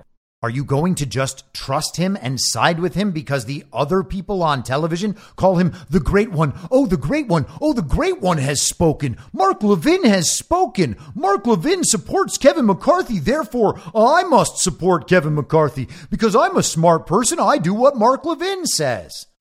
That makes no sense whatsoever. Who is forming beliefs that way?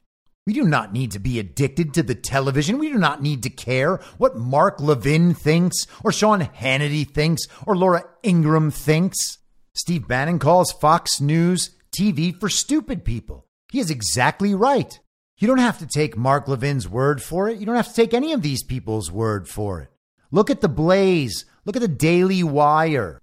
Look at Town Hall and all these other creepy, garbage, Con Inc. media outlets. I've been saying this now for years, and people have not believed me. They said I was being divisive. These people are on our side, they said. Really? In what way are they on our side? How is it that they're wrong about everything important? They're supporting Ron DeSantis while he pretends our elections are okay. They're supporting Kevin McCarthy regardless of the will of the people.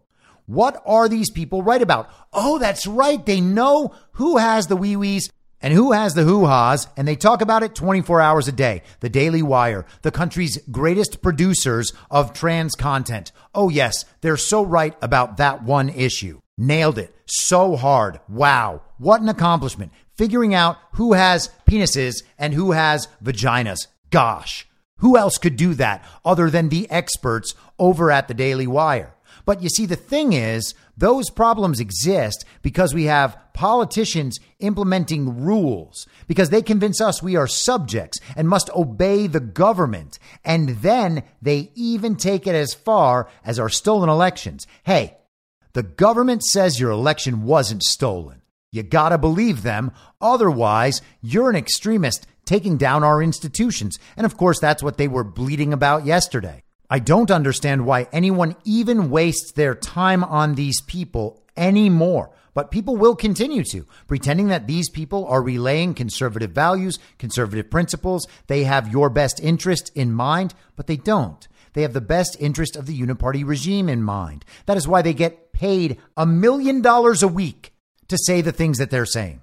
The trans issue is a shiny object that they use to distract you making you believe that, yes, these are real, true conservatives, allies of ours, while they hide the fact that our elections are stolen. If we had legitimate elections, we wouldn't have that trans problem. We wouldn't have most of these problems. Why don't they want to just fix the elections? Why do they care so little about the people's voice? Why do they care so little about the people's house and the fact that it does not represent the people?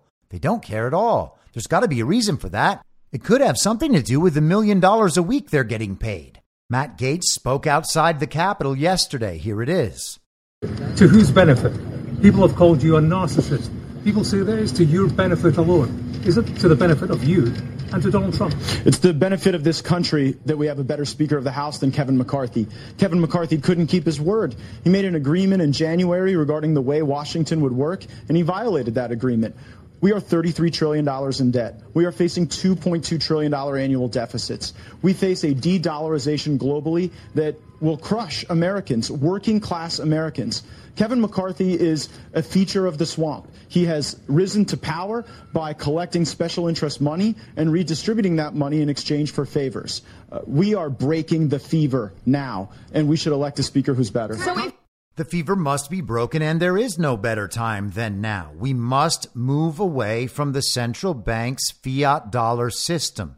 That is going to happen with the people responsible for the problem out there as the face of the problem. People are confused about how Kevin McCarthy could be Trump's guy back in January and now be cast aside with the full approval of MAGA. Well, one, again, you might have to let go of the idea that MAGA is some cult that just obeys Trump's word. Trump didn't call for McCarthy's ouster. Trump supported him as Speaker back in January.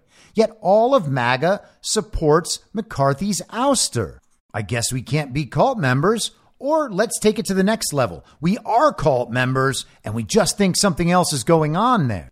Well, what would that other thing be? Well, that would be Trump put McCarthy in that place to be the face of this transition and bear the brunt of the downside of that because he is part of the corrupt political establishment that has made things like this in the first place. He put him there for a time. Kevin McCarthy potentially could have controlled his own future outcomes. He did not do the right thing, and now he has been removed. And MAGA is happy about that. Donald Trump didn't tell MAGA to be happy about that. We just are. How does that work? As cult members, I mean. A tiny portion of MAGA politicians just wrecked the conservative establishment on an untold scale in front of the entire nation. MAGA is celebrating. And what is the claim here? That somehow Democrats are going to get the best of this? This is ultimately going to work out well for them? Unless you are an election fraud denier, you can already see what MAGA has done to the Democrat Party. They're not strong. Everyone knows the elections are stolen. We don't have to pretend they're actually winning or actually supported by the American people. Only dumb people believe that. We're better than that. Does anyone think that Democrats are actually confident about any of this at this point? Like they're going to get things done? Does anyone believe that these eight members of Congress are going to join with Democrats in passing Democrat legislation? No one believes that. No one can sell that claim to anyone. Con Inc. is selling this MAGA Democrat dirty work thing to each other, and they don't even believe it. This narrative isn't spreading, it's being laughed at, it's being ratioed online. Only stupid people believe this stuff. Only people addicted to the central narrative believe this stuff. Only people who listen to the mainstream media believe this stuff. And by the way, Town Hall, The Blaze, The Daily Wire, Dave Rubin, these guys are the mainstream media. This is the regime propaganda media. They are well paid to lie to the American public, to keep people inside that informational bubble, inside the central narrative and people are still falling for it somehow, and they're ending up in continually wrong conclusions, and they don't stop. They just don't stop. These eight members of Congress will not be working to pass Democrat legislation. There will not be a Democrat Speaker of the House. Hakeem Jeffries is not going to be Speaker unless establishment Republicans join with Democrats to make him Speaker. And that won't be these eight MAGA Republicans. That will be establishment Republicans. That will be the uniparty right helping out the uniparty left. There's no other way to make that happen. That's not going to work. What could happen is that the uniparty right could begin putting up candidates. Where do you think they'd start? Liz Cheney? Maybe. That would provide the uniparty right cover to vote for a speaker. And the warmongers among the uniparty left, and we can see now there are plenty of those, might vote to go along with Liz Cheney. She was on the January 6th committee. She hates Trump as much as anyone. They might love that opportunity. They might relish that opportunity. And oh, she would be so powerful then. We have to remember how much they talked about Liz Cheney potentially being the president someday. Liz Cheney, in her own defeat speech, talked about being president someday. She's nuts. But that would still require the uniparty right working with the uniparty left to get a speaker. Matt Gaetz said quite clearly on War Room today they're not going to get a speaker without us. That is called leverage. What are these Republicans going to do? Out themselves as uniparty? Support a uniparty candidate? Support a Democrat for speaker? They're not. So these eight people have all the leverage and they intend to use it.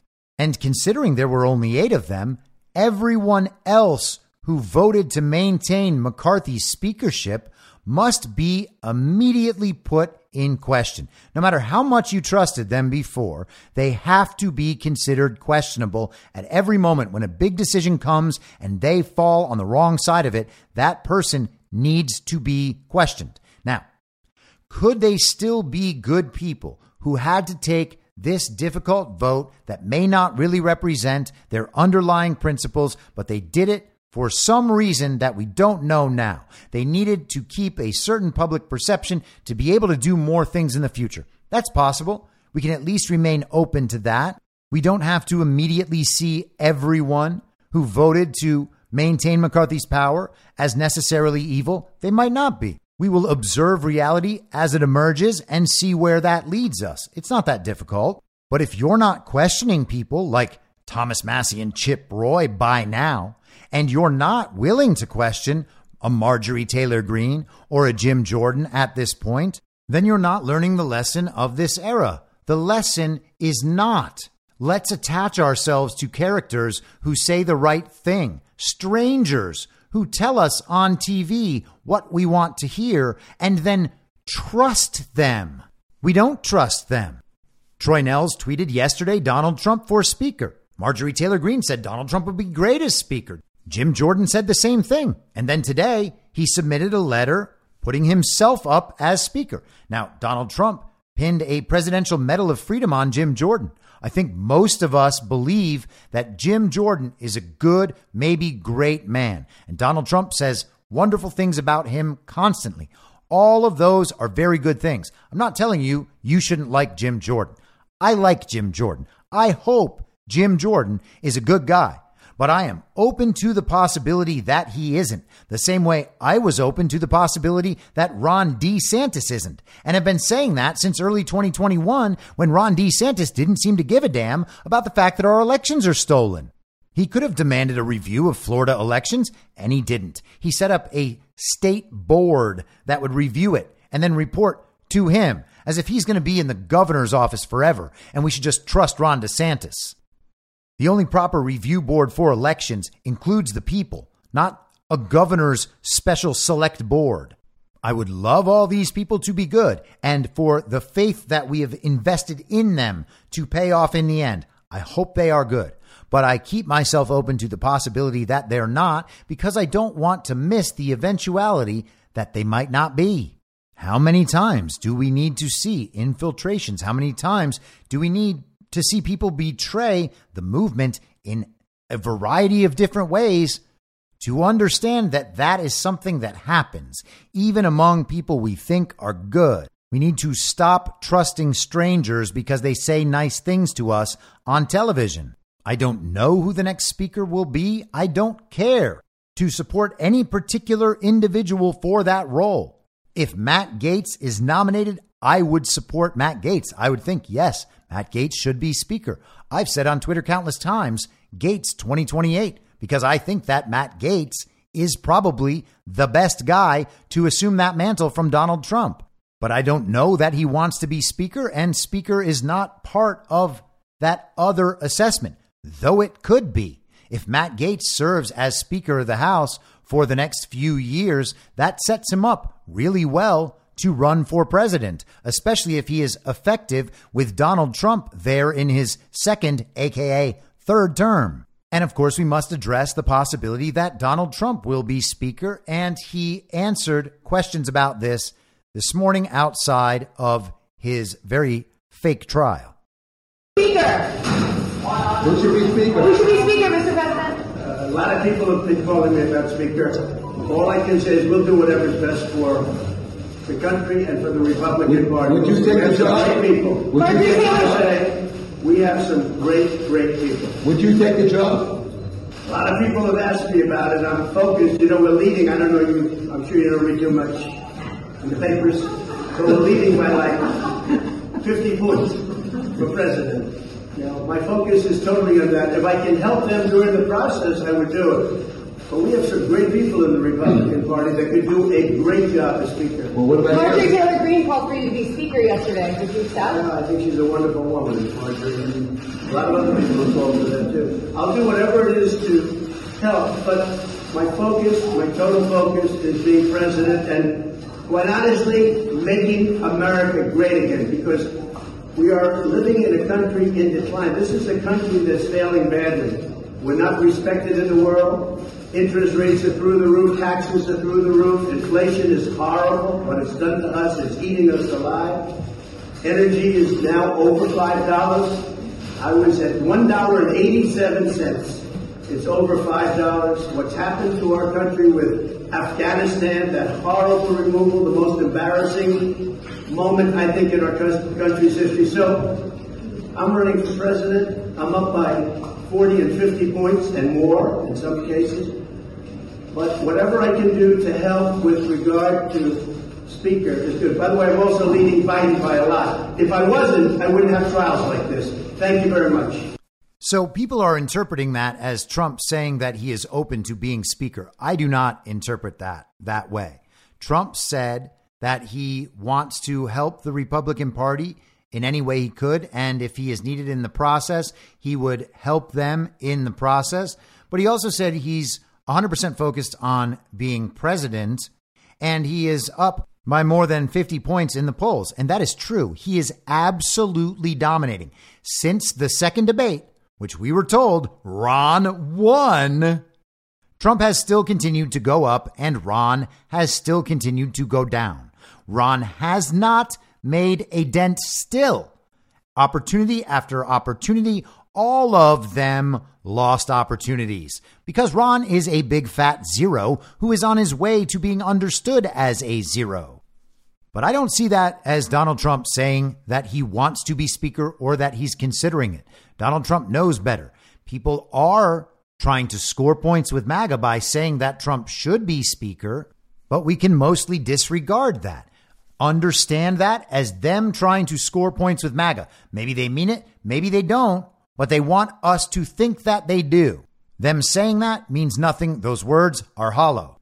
Doesn't matter who they come from. Donald Trump very likely cannot be Speaker and should not be Speaker. Donald Trump, as Speaker, is not going to prosecute the impeachment of Joe Biden or Kamala Harris. He's not going to rise to the presidency that way. This was the grand theory back at the beginning of 2023 after the new Congress was ushered in.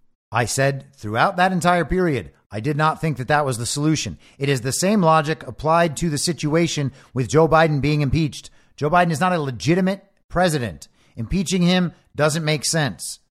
Similarly, Donald Trump still seems to be the commander in chief of the U.S. military. It is clearly not Joe Biden. Donald Trump may well be president in other ways besides commander in chief as well. The likelihood of him then being Speaker of the House is zero. We will not be told that. That sort of thing may never be proven publicly in a way that people accept. But I think it's highly improbable that Trump becomes Speaker, and I don't even want to see him become Speaker. It would be entertaining, but there would be almost no other value in it.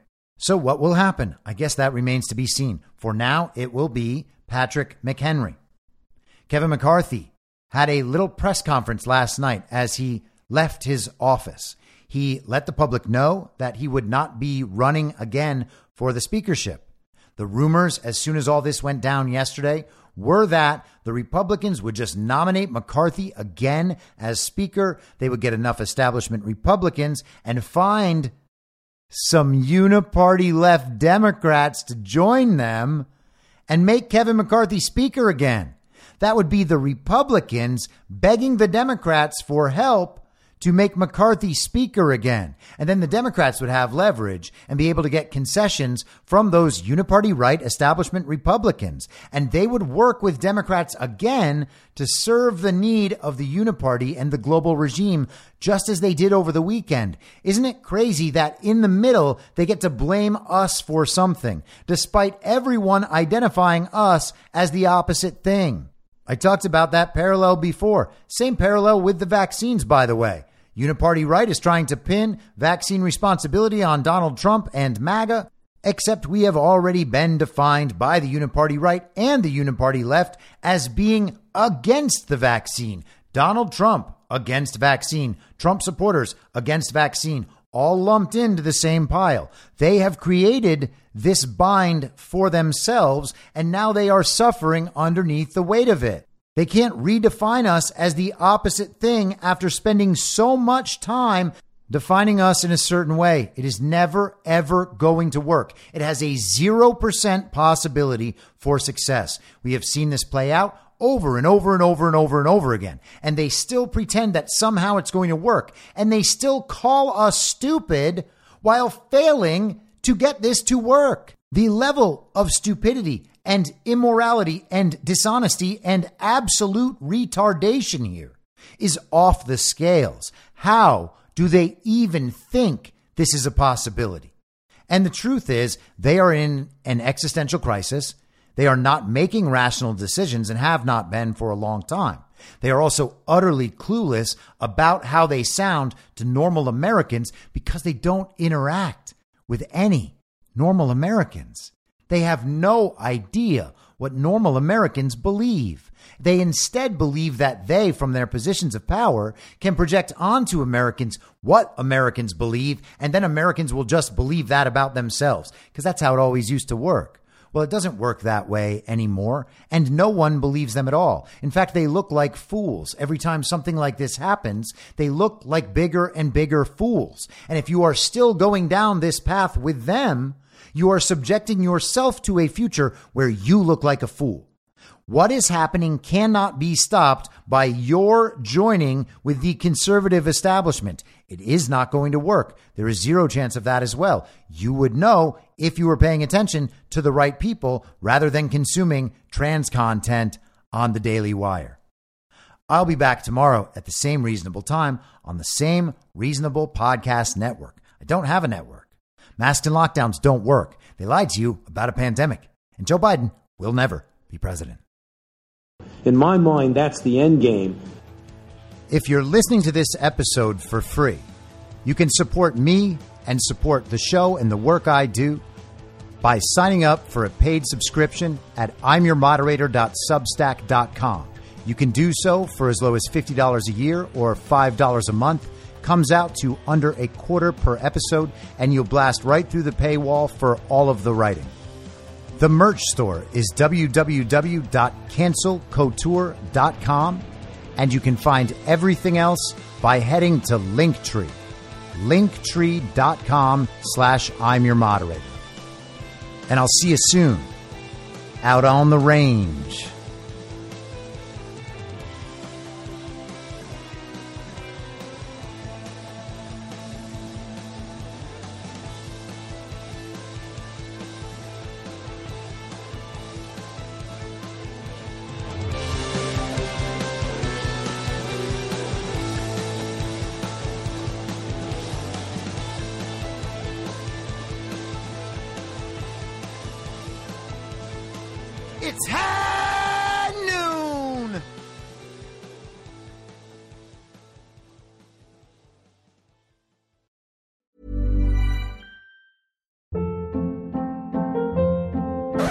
Hold up. What was that? Boring. No flavor. That was as bad as those leftovers you ate all week. Keke Palmer here, and it's time to say hello to something fresh and guilt-free. Hello Fresh. Jazz up dinner with pecan-crusted chicken or garlic butter shrimp scampi. Now that's music to my mouth. Hello Fresh. Let's get this dinner party started. Discover all the delicious possibilities at hellofresh.com. Mom deserves the best, and there's no better place to shop for Mother's Day than Whole Foods Market. They're your destination for unbeatable savings, from premium gifts to show-stopping flowers and irresistible desserts. Start by saving 33% with Prime on all body care and candles. Then get a 15-stem bunch of tulips for just $9.99 each with Prime. Round out Mom's menu with festive rosé, irresistible berry chantilly cake, and more special treats. Come celebrate Mother's Day at Whole Foods Market. Hey, it's Paige DeSorbo from Giggly Squad. High quality fashion without the price tag. Say hello to Quince. I'm snagging high-end essentials like cozy cashmere sweaters, sleek leather jackets, fine jewelry, and so much more. With Quince being 50 to 80% less than similar brands. And they partner with factories that prioritize safe, ethical, and responsible manufacturing. I love that. Luxury quality within reach. Go to quince.com slash style to get free shipping and 365 day returns on your next order. Quince.com slash style.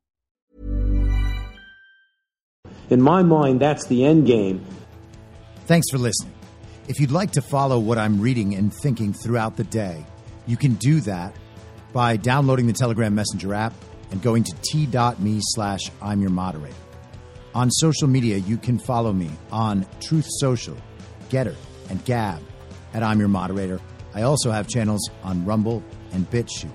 If you'd like to follow the writing, you can find me at imyourmoderator.substack.com. The merch site is cancelcouture.com or go direct shop.spreadshirt.com slash cancel dash couture. If you'd like to support the podcast financially, the best place to do that is Ko-Fi. Go to ko-fi.com slash I'm your moderator. And all of these details will appear in the show notes with each episode. I'll see you soon down on the range.